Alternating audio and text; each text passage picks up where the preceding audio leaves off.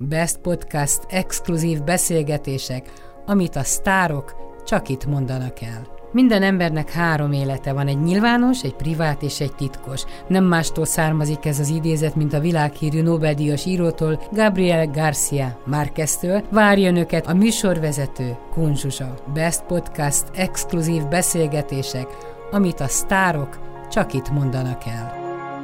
Hello, hello! Szia, szia! A heti podcast vendége Bodrogi Gyula, és amióta nem beszéltünk, egy szomorú esemény is történt, elbúcsúztattuk Sas Józsefet, és tudod, amikor nagyon, nagyon fájt nekem az elmenetele, de eszembe jutott egy mondat, amit oly gyakran mondott, és ezt valahogy veled összefüggésbe hoznám.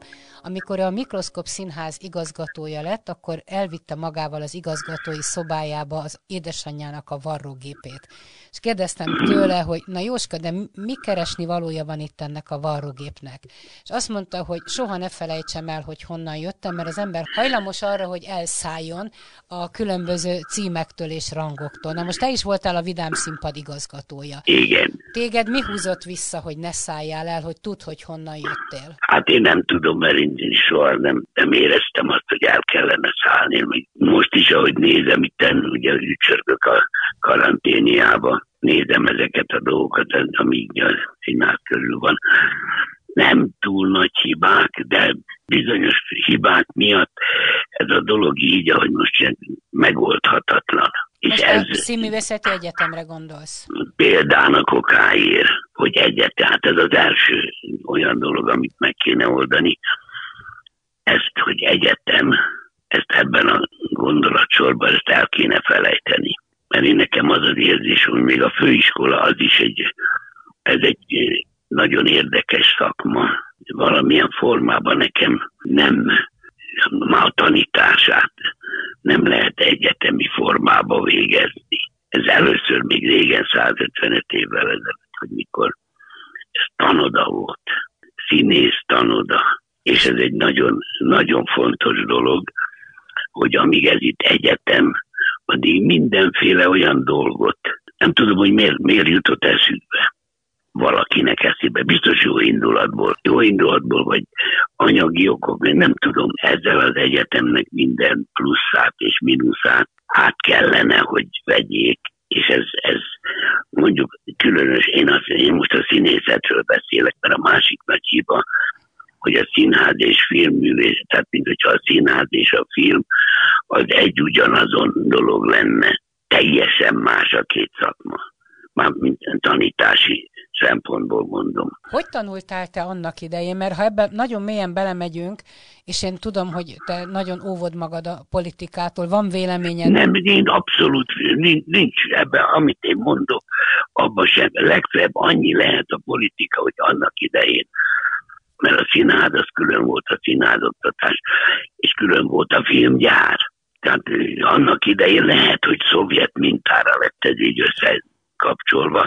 Ennyi politika esetleg van benne, de különben semmi politika. A színház... Na jó, hát amit te mondasz, abban nincsen, de amit én kérdeznék a jelen helyzetre, ja. abban már töményen lenne politika, és tudom, hogy te ilyenekre nem szeretnél válaszolni. Mert abban de a... mi, én, én nem veszek észre itt, hogy ami hiba, és ami történik, az lehet, hogy mögötte van ilyen vagy olyan, vagy lehet, hogy a politika kihasználja ezt a vitatkozást, de magába a, a dologban nincsen semmilyen politika. Hát ha csak az nem, hogy felülről belenyúltak, és szétbarmoltak De ki az, hogy felülről is miben nyúltak? Hát mondjuk a Színművészeti Egyetembe, hát nem mond, hogy nem. Maga az, hogy egyetem, az nem tudom, hogy melyik rendszerben találták ki, de teljesen az különböző, hát az egyetemi, meg mit az egyetemre vonatkozó mindenféle dolgot átvettek oda, ahol, ahol ennek nincs helye. Hát igen, de ezen már túl vagyunk az egyetemen, tehát most már alapítványi formában. Szerintem az engedjük el, mind, engedjük el, mert nem jövünk ki ebből jól, ha most ebben nagyon belemegyünk, hogy... Ja, hogy nem, én csak azért azt akarom mondani, hogy, hogy az, az, az a hiba történik, hogy ilyen kis hibák miatt le, le van blokkolva az egész helyzet.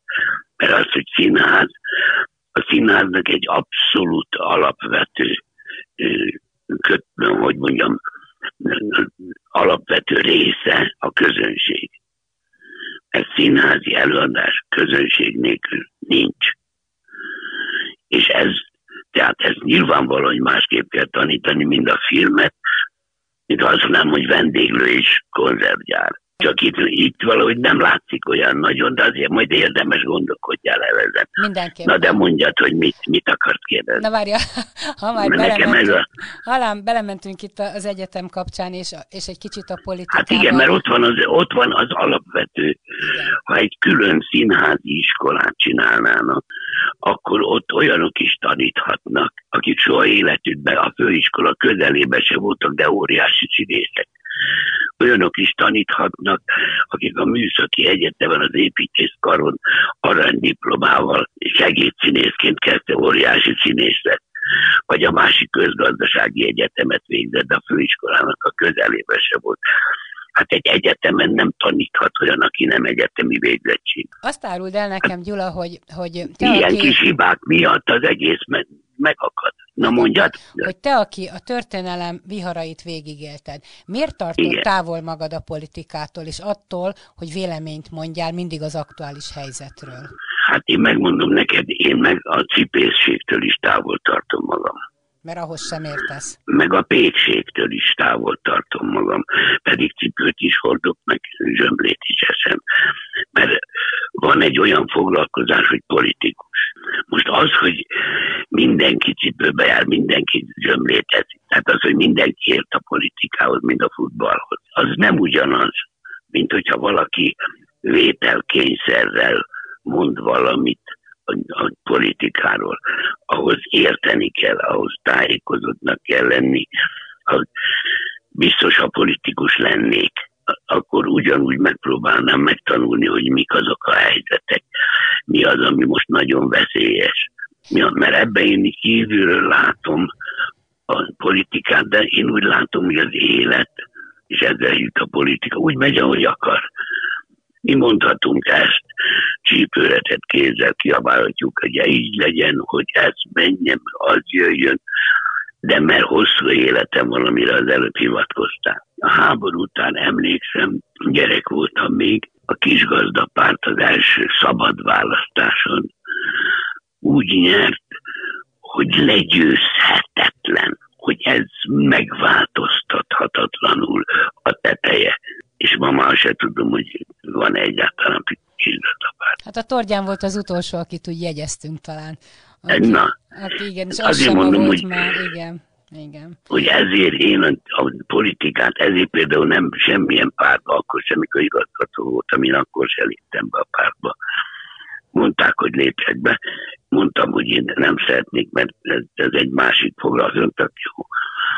És nem hallom itt néha, hogy kényszerből léptek be.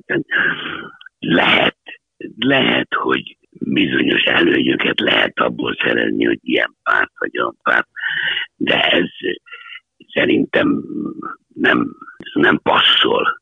A szakmához nem passzol. A színház játszhat politikai darabot, de a színész nem lehet politikus. A színész nem állhat egyik vagy másik. A színházon kívül ő is mehet, és sőt, ilyen barátja is, és olyan barátja is lehet. De effektív politikai pár, mert akkor bizonyos nézőt nem szabadna beengedni a nézőt. De igen, de nézd meg itt az amerikai elnökválasztást, mondjuk azzal, hogy Lady Gaga fölállt Biden mellé a színpadra, és elénekelte az amerikai himnuszt, ezzel ő már választott is, és ő már letette a voksát az új elnök mellett. És akkor a Trumpra mondhatnék egy másik világsztárt. Igen, de hát az, tudod, az, hogy elénekelni valamit, vagy eljátszani valamit, az más, mert ez egy felkérés, és ha valami olyan, hogyha mit tudom, a politikai kabaréba, ott kifejezettem, ha mindig a fennálló rendszer piszkálja a politikai kabaré. Az nem is jó másképp. De az, egy, az udvari bolond, annak, annak szabad volt a királynak csúnyákat is mondani. Ez, ez egy más dolog, de az nem, az nem politizálás. A politizálás az egy nagyon más szakma, nagyon veszélyes szakma, és biztos, aki csinálja, annak érteni is kell, vagy kellene hozzá. De én én mindig távol tartottam magam ettől, pedig mikor csináltunk politikai kabarét, akkor, akkor mi is minden párban van egy olyan ember, aki miatt pont az a párt nem kell. Ezt énekeltük a kabariba, meg azt énekeltük a kabariba, hogy játszunk együtt, de ne játszunk egymással. Mondjuk Acél hát György neked van, volt barátod? Hát barátom nem volt, de ismertem. De nekem most is vannak fideszes barátaim is, akik nem színészek közül, meg MSZP-s barátaim is. Én azt szoktam mondani, hogy nekem közönség van, és barátaim. Nekem pártom nincs, nem lehet. Én nekem minden pártot kell szeretni, és minden pártot kell bírálni, és minden pártot kell egyetérteni, és nem egyetérteni. De én, nekem, én, akkor ezt a szakmát nem szabad csinálni, hogyha valaki, én most egy nagy fideszes vagyok, vagy én most egy nagy ellenzék vagyok. És mi van akkor, nem ha mondjuk van. egy 3-4 négyzetméteres öltözőben mondjuk össze vagy zárva, egy olyan színésszel, aki homlok egyenest mást gondol, mint te, akkor összecsapás hát akkor mondok van? El, akkor mondok neked el egy érdekeset. Annak idején még a Hollósi Friciért a legnagyobb szórakozásunk az volt, hogy a büfébe volt egy asztal, a Hollósi Fricsinek az foteljával, meg az asztal, és oda leült a Szarvas Jóska. És ketten politizáltak, egymás szitták, mert te meg abban hatód nem, akkor meg mit álljak. Aztán mondták, a ügyelő mondta, hogy a színpadra, és akkor mentek be vidáman játszani és a világos, mi meg körülültük őket, mert akkorákat tudtunk röhögni rajtuk. És ők élesbe. Frici volt a baloldali, a Józsi a jobboldali. Igen. Igen. Hát ilyen, ilyen van, ilyen, tehát ilyen politizálás van. Uh-huh. De és családon és belül hogy van, Gyula? Családon belül a papám az, az kommunista volt, a nővérem meg klerikális reakciós. És a most a mamám, csal... igen. a mamám meg humanista. És te is humanista lettél szerintem. Én valószínű, hogy, hogy azt, a, én ugyanis nem tudom eldönteni. Én most is azért mondtam neked ezt a főiskolát. Én például szeretem ezeket, akik részt vesznek benne, ismerem az ismeretleneket, a fiatalokat, azokat meg imádom. De hogyha nem teszik rendbe az egésznek az alaphelyzetét, ezt a vitát nem lehet nem lehet zöldágra vergődtetni. Itt arról van szó, hogy külön kellene a színészeknek, külön kellene oktatás, külön kellene a filmesek, tévéről nem is beszélek. És akkor így nem így összemosni mindent, és akkor egyszer csak összemossák ezeket, és egyszer csak azt mondják, hogy persze, mert liberális, ami, ami rossz értelemben, hát én nem tudom, de olyan, mintha egy kicsi zsidót jelentene. Pontosan azt jelenti, igen, ez nagyon, nagyon jól vett. Na de hát ez egy, ez egy baromság ezen a pályán. Igen. Ezen a pályán ezt, ezt mind negatív. Most akkor a református, az evangélikus, meg a katolikus, holott a református, az, azok eretnekek voltak. Nem lehet a Jézus Krisztus meg zsidó. Úgyhogy ezt nem szabad de ezt nem szabad összemosni, mert ebből semmi más nem lehet, csak egy ilyen önmagába visszatérő, megakadt gyűlölködési lehetőség. Gyűlöltél te bárkit is az életedben? Nem, haragudni haragudtam. Sőt, volt olyan, akinek nem köszöntem vissza, ne gyűlölni egy embert, aki három perc múlva meghal. Hát ez, ez a jó Isten úgy teremtette az embert, gondolom az állatokat nem, de lehet, hogy azokat is csak az emberi értelembe veszünk, hogy olyan örök életűnek tartják magukat, már pedig, ami megszületik, az előbb-utóbb meg is hal, ezt szoktam mondani, csak nem mindegy, hogy hogyan. Ez egy, ez egy felismerésem. Mindegy, hogy az is felismerésem, hogy ezek az ember nem létezik, hogy valaki oda megy, hogy most csinálok egyetemet, hogy ezt rossz indulatból. Ő azt jó indulatból csinálja, csak nem tudja, hogy annak vannak elvárásai, kötelezettségei, jogai, lehetőségei, és azokat egy ilyen szóval, hogy nem főiskola, hanem egyetem, összecsaszták az egészet. Mennyire számított neked az életedben a pénz? A hatalom, a pénz? Ja, hát nekem sem ennyire, csak ha nincs, akkor sem. Jó, de hát hatalmad most már nincsen, ha csak otthon nem. Volt idő, amikor a Vidám Színpad igazgatójaként bizony nagy hatalmú ember voltál. Ajjaj, hát én, én, én ilyet, hogy színházba hatalom. Ez, nagy hatalom volt a Kabos Lacinak, mikor bement a színpadra, vagy hatalom az aztán milyen, milyen hatalom. Hát én már mikor először elkezdték a, ezt a rendezői színházat, én rendeztem is, de ilyen, hogy ajándékba adjak szerepet. Ez a, a szín, színház az a színé, ezt jegyez meg. A színház két nagy és nélkülözhetetlen része van. Az egyik a színész, a másik a közönség. Ha ebből bármelyik hiányzik, akkor nincs színház. Na, de hát a színész is gyarló ember, követhet el kisebb, súlyosabb hibákat, tehát... Na, rengeteg hiba, olyjaj, gazemberséget, minden. A színész pontosan ugyanolyan ember, mint a többi ember. Van egyfajta ö, képessége, adottsága, mint például mondjuk nekem nincs adottságom arra, hogy kosárlabdás legyek. Sem olyanra sincs, hogy magasokról legyek. Akár milyen korán kezdtem volna a tréninget. A színészek közül van, amelyiknek olyan hatása van, majd az előbb mondtam az egyetemi végzettséget, a Latinovic Zoli elvégezte piros diplomával a építészmérnöki egyetemet, és elment Debrecenbe segédszínésznek, és óriási színész lett. Vagy éppen a testvére a Bújtor, aki közgazdasági egyetemet végzett, és színész lett. Tehát a színésznek van egy olyan Isten adta tulajdonsága, hogy az emberek szeretik, szeretnek ráfigyelni. Ez, ez, egy, ez egy adottság és akkor van, akire jobban szeretnek ráfigyelni, van, akire kevésbé szeretnek ráfigyelni.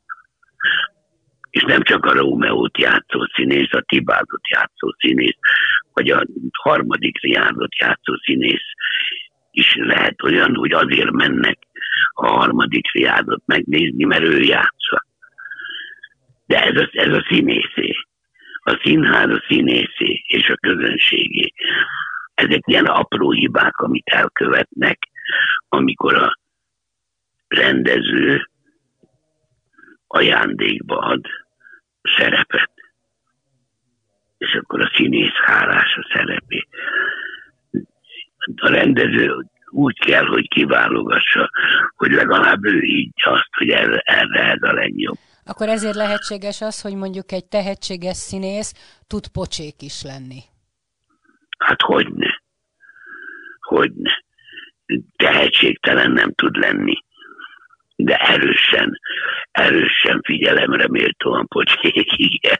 Adatot neked ilyen az életben, hogy olyan szerepet kaptál, amiben nem... Egyszer, egyszer, volt egy, egyszer volt egy olyan, nem tudom, hogy mi volt a szerep, volt, játszottunk egy Csin-Csin című színdarabot, amit a világon játszottak hat helyen három helyen megbukott, mi voltunk az egyik hely, másik három helyen meg óriási ilyen nagy sikere volt a világban. És megfejtettétek, ott... hogy miért buktatok?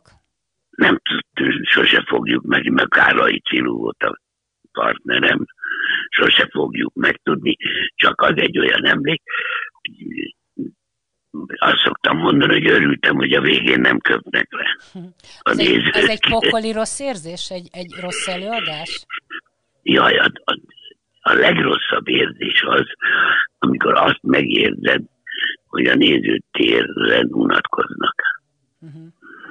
Tudod, hogy eljönnek, mert a néző az olyan, ezt sem mindenki tudja, a néző a, a színházi néző, ami filmen, filmnél nincsen, azért egész más szakma.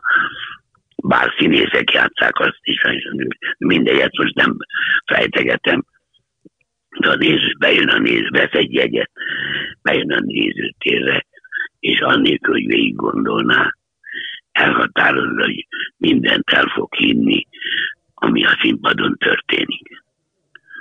Na most, ha olyan történik, amit ő megért, akár jó, akár rossz, akár szomorú, akár vidám, megérti, tud drukkolni, és el tudja hinni, akkor az egy nagyon sikeres jó előadás lesz. És azt a végén ő a mi szokásaink szerint egy nagyon, nagyon érzelmes tapsal jutalmazza. Amikor unatkozik, nem jó, aztán kicsit jó, aztán kicsit érti, kicsit nem, akkor hazafelé menet, azt mondja a feleségének, hogy te ne jöjjünk ide. Mind a vendéglőbe. Ha jó teszel, azt tudod ide mástól is eljönni. Te Gyula, azt észreveszi a színész? Mert amikor én mondjuk unok egy előadást, és azért előfordult, el szoktam aludni azt a, a színpadról, észreveszi a színész, hogy szúnyókál az egyik néző? Hát azt, hogy az elsősorban akkor Sajnos ott szoktam de, de nem az inkább csak megérezni lehet. Bár vannak olyan nézők, akik szándékosan az első vagy második sorban ülnek, és ha a közönség nagyot nevet, akkor ő savanyú pofát vág, úgy lehetőleg, hogy a színpadon lévő színész is lássa, hogy neki nem tetszik. Ez gonoszság. A többiek. Igen, vannak ilyen, van, effekt, hát, mikor játszottunk a Hansvit, még sokszor megismertük azt a nézőt, aki most figyelt meg, ásítani fog, amikor a többiek nevetnek de az, az nem rossz néző, mert az nagyon ismeri a darabot. Mert ő pontosan tudja, hogy mikor kell ellene reagálni. Uh-huh. Tehát az végig játszik velünk, csak ronda gonosz, rossz indulatúan, és rossz észrevenni. Mi lehettél volna még, ha nem színész? Hát nem tudom, mert gyerekkoromban én matematikán matematika, fizika tanárnak gondoltam magamat. Nővérem is, hugom is tanárok, tehát lehet, hogy ez a tanárság dolog, ez benne volt a, a lelkünkbe. De ahogy visszaemlékszem, azért, mert nekem azt nem kellett tanulni. Én azt, amit a tanár mondott, az nekem olyan természetes volt, és annyira, mint ha mindig tudtam volna. Aztán lehet, hogy a későbbiek folyamán, amikor már szorgalmasan tanulni kellett volna, akkor már lehet, hogy elkanyarodtam volna akkor is, de ez maradt, mint utolsó ilyen gondolat, hogy tanítani srácokat, akik borzasztóan nem szeretik a matematikát 80%-ban, és azokat rávenni, hogy a matematika milyen egy izgalmas, érdekes dolog. Az, az talán tetszett, de lehet, hogy abban is már benne volt a, a kilenc éves koromban már pápán kiválasztottak, hogy ez a gyerek jöjjön szerepelni. Voltál te osztálybohóca? Nem. Azt viszont nem. Se családba, se asztalnál, se osztály, nem. Mindig jó tanuló, jó tanuló, és inkább ilyen sportosabb gyerek voltam. De Tehát, jó tanuló. Kosaras nem lehettél volna, vagy kézilabdás. Kosaras nem, sem magasugró nem. Igen, meg magasugró sem. Nyilvánvalóan magasságodra céloztál. Hát, Valaha... Hát az, arra céloztam, Igen. hogy nagyon rugalmas gyerek voltam, mert táncos koromban viszont nagyon jó ugrónak számítottam, na de az nagyon kevés volt ahhoz, hogy két méter. De az zavart, hogy nem vagy, nem vagy olyan 180 centi délceg ember?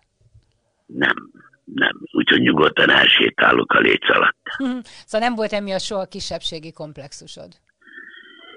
É, nem. Az az érdekes, hogy most öregkoromra, ha nézem a tévét, ott nézem, hogy melyik színész magasabb vagy egy alacsonyabb. előtt ezt nem nagyon néztem. És mit gondolsz az alacsony színészről? Hogy attól az nagyon jó. haza, hazahúz a szíved, látom. Minden szentnek Drucker. maga felé hajlik a... Igen, igen. Drucker, Druckere vagyok a, a jó, jó állású, jó tartású, harmonikus mozgású, bár nem túl magas színészeknek. Imádom a humorodat, imádom. Azt mondtad, hogy gyűlölni nem tudsz, van, akivel mondjuk nem beszéltél. Azért voltak fontos hát, nők az életedben, hármat biztos meg lehet nevezni, Törőcsik volt, és most az Angéla. Az Angéla jelen, de a másik kettővel sem haraggal váltál el? Hát először is az alap áll, állapotom, állításom mindent a nőknek köszönhetek az édesanyámnak köszönhetem, hogy megszülettem. A Marinak köszönhetem, hogy hamar ismert színészé váltam. Az Áginak köszönhetem Ádám fiókámat. Uh-huh. És Angélának köszönhetem, hogy még mindig élek. Vigyázz rád! Vigyázz rám! Abszolút. És néha veszekszik is, hogyha nem viselkedek rendesen, de vigyázzam. Abszolút. A nagymamádat nem ismerted? De. Mert hogy őt kihagytad a sorból. Hát de csak azért, hogy ilyen nagyobb léptékben azok, akikkel együtt. A nagymamám az, az, az mindent tudott. Az egyik nagymamám, a másik az nem nagyon. De az egyik nagymamám az, az mindent tudott. Ez olyan érdekes, ha ma valakire azt mondod, hogy mindent tud, akkor megjelenik a fejedben, hogy melyik egyetemen végzett, és milyen fontos beosztást tölt be.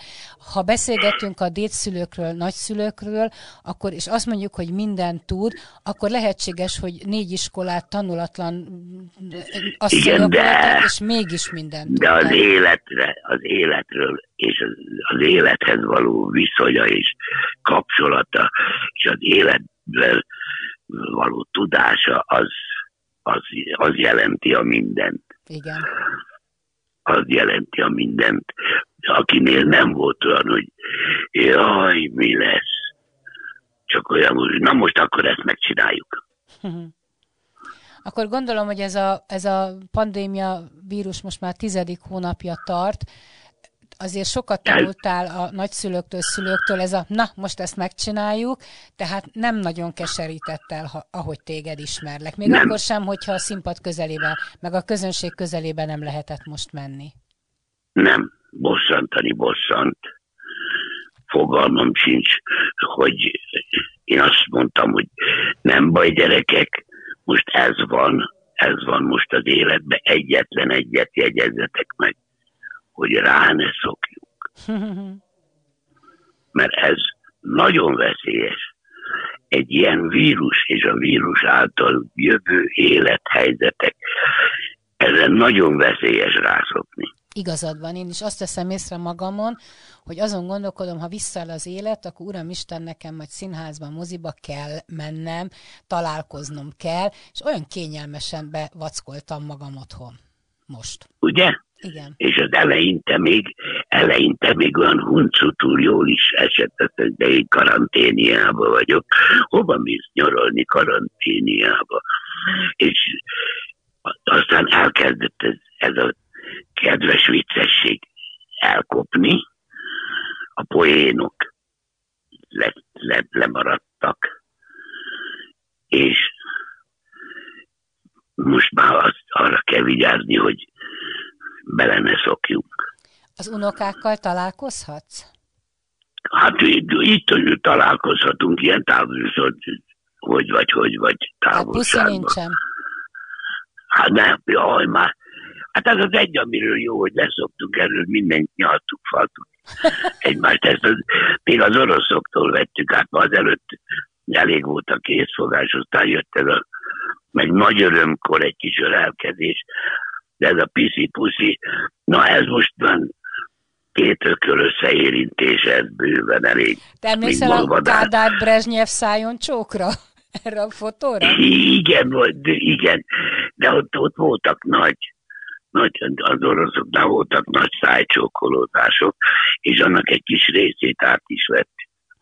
Értéged ilyen sok, hogy mondjuk egy orosz férfi elkapott, amikor mondjuk turnéztetek, és akkor ezt megúsztad? Nem, de ilyen piszi-puszi az volt, csak nem szájpuszi, olyan, olyan hála Istennek csak nőkkel volt. Uh-huh. De és most a bezártság, hogy kettesben Angélával egy, egy légtérben, ez sem okoz nagyobb konfliktust?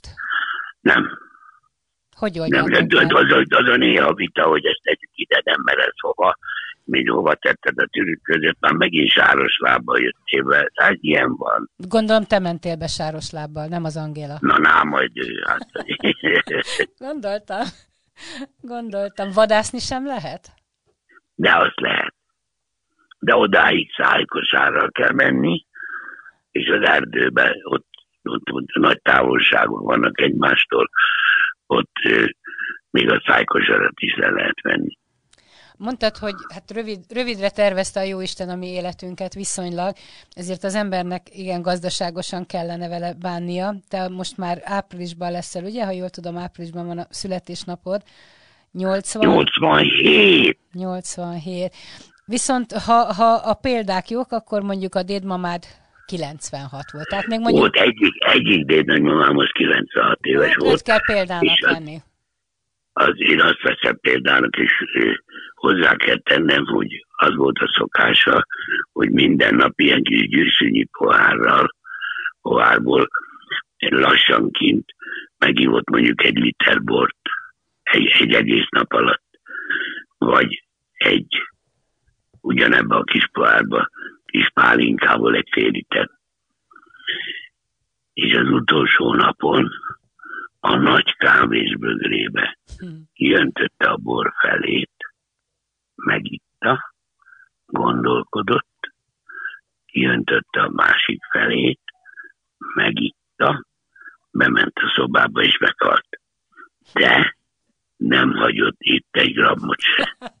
Körülötted mi van? Akkor te viszkis vagy, nem? Nem, én, én most vörös borocskát iszogatok, de én nem vagyok ilyen spórolós, úgyhogy én, ne, ha megérzem, hogy itt a vég, nem hiszem, hogy gyorsan, gyorsan az utolsó cseppig kiítom.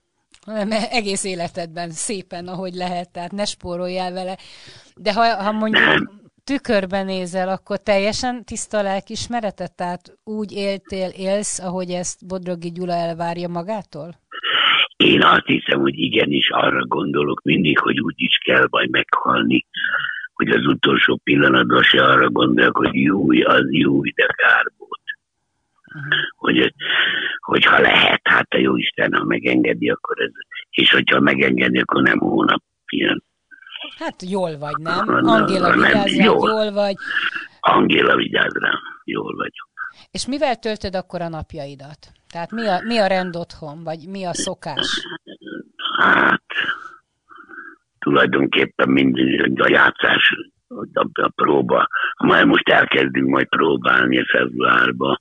Az egy szoknya, egy nadrágot rendezem a József Attila színházba. És bemész majd a színházba? Akkor már biztos, hogy le be lehet menni, hogyha ha akkor kezdődik a próba. Hát ha már beoltottak. Biztos száj, uh-huh. szájkosárral, meg minden. De most azzal foglalkozunk, most azzal foglalkozunk, hogy, hogy darabot Frankó Zsoltival, mert ő írja át a darabot színpadra, és azzal most rendezbe hozzunk, hogy, hogy már mikor odaérünk, akkor már egy két darab legyen. Te érzed azt, hogy ja. ahogy az ember öregszik, egyre gyorsabban telik az idő? Amikor gyerekek voltunk, akkor olyan hosszú volt egy-egy nap, meg egy-egy hét, most meg azt látom, igen. hogy igen, te is ezt érzed? Hát de, de, én azt mondom, hogy hát először is találkoztam egy sráccal, mondom, tá, szia, szia, tegnap beszéltem apáddal, azt mondja, igen, tudom, a nagyapámmal. Igen, ez az egyik változat. A másik az meg azt, hogy azt mondom, hogy várjál csak, várjál csak, az most miket. Hát körülbelül két hete volt. Azt mondja, igen, igen, három hónapja. Igen, igen, én is így vagyok vele. Szóval ez... Ez jó, jó lesz akkor ez, nektek most visszamenni dolgozni. Jó. Az lehet, hogy most újra fegyelmezetnek kell lenni. Tehát nincs az, hogy most akkor ide dőlök, oda dőlök. Arra próbálok vigyázni, hogy mindig úgy keljek föl reggel, ahogy majd kell. Ez mit jelent? Hogy kell? Hogy, hogy, hát, hogy ne fetrengjek az ágyban, hanem 7-8 óra körül már talpon legyek. Szívesen időző reggelente az ágyban most? Nem, nem mondom, fölkelek, és akkor inkább mindjárt fölkelek, aztán inkább délután ledőlök egy kicsit, ha álmos vagyok, vagy fáradt vagyok. Azt nem merem megengedni magamnak, hogy, mert aztán abba visszaszokni, az egy lehetetlenség. És hogy telik akkor a napot? Tehát fölkelsz korán viszonylag? Fölkelek, Angéla, ad egy kis reggelit, akkor átnézem, itt ugye most rengeteg Google, meg izé van, mindenféle telefonban, számítógépben ilyen üzenetek, meg úgyhogy nagyon gyorsan elviszi az időt. Akkor, amíg van valami, akkor följegyzem.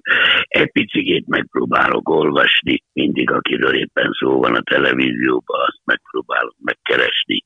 Aztán aztán pillanat alatt itt az este, akkor nekem még este van egy fishing and hunting tévéműsorom, az egy ilyen vadász műsor, azt még megnézem, és akkor aztán lassan megyek a, az. Ha véget ér a pandémia, mi lesz az első, amire úgy gyúrod magad, hogy na ezt megcsinálod, ha kiszabadulsz? Ezt azért nem tudom, mert én szándékosan úgy csinálok, mintha nem lennék bezárva. Ügyes vagy. Nem hagyom magamnak azt, nem hagyom magamon azt eluralkodni, hogy be vagyok, mert akkor a természetemnél fogva bedilinkolná. De soha nem bírtad, ha megfosztanak a szabadságot. Nem. Nekem mindenféle tekintetben klasztrofóbiám van. Szellemileg is klasztrofóbiám van, hogyha valamiben be akarnak kényszeríteni. Sok mindentől megóvott ez. Tehát akkor hogy bírtad a házassági hűséget? Micsodát? Hát a házasságban a hűséget hogy bírtad? Várja, nem értem, mit mondasz. Hogy a, a házasságodban hogy bírtad a hűséget? Az is egyfajta szabadságtól való Várja, megfosztás. Házasság szó után milyen szót mondtál? Hűség, hűség. Ja, ezt nem ismerem. Ja, ja, akkor ezért nem érted. Megúsztál a csőbe, Gyula, azt hittem tényleg nem érted. nem kérlek szépen, én abszolút hű vagyok. De vannak dolgok, amit nem, nem tartok hűtlenségnek. Kérdezem, hogy mi az? Ne. Ne kérdezzem, gondoltam. Úgy is tudod. Igen, igen, gondoltam, gondoltam. Nagyon szépen köszönöm Bodrogi Gyulának, hogy beszélgethettünk, nagyon-nagyon örülök, hogy jól vagy, és akkor a József Attila Színház lesz a következő hely, ahol találkozhatunk. Igen, akkor dolgozás kezdődik. Igen, igen. akkor ke- játszasz is, vagy csak, rend- csak idézőjelben? Csak rendes, csak, El- elég csak az, rendes. elég az.